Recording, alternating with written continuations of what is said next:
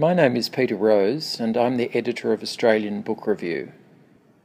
States of Poetry is a national project funded by Copyright Agency's Cultural Fund.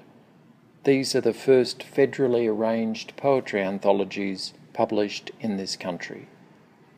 Each state selection has been edited by a senior poet who has chosen six local poets.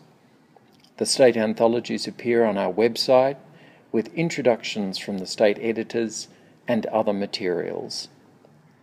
We've invited the individual poets to introduce and read one of their poems. So, welcome to States of Poetry. Set Piece uh, is another suburban poem, and I wrote it thinking very much about how we stage ourselves and our sense of ourselves in very ordinary spaces. It's, it's the sort of work I was doing um, at, the same time for my PhD, which looked at the work of Gwen Harwood and Dorothy Porter and, and their sort of suburban theatricals. And I guess this very much comes out of that. Uh, it, it's called Set Piece, which obviously is a very uh, dramatic and theatrical title, as it were. Set Piece. Strange that there are sequences we live as cinema if I looked over my shoulder, I might recognize the front wall of my bedroom opened out towards the camera, my furniture as hollow as a stage prop.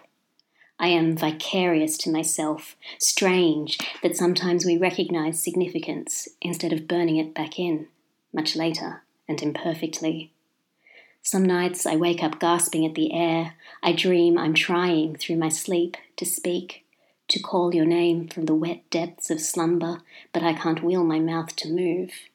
If we are unknown even to ourselves, how can we try to hold each other still?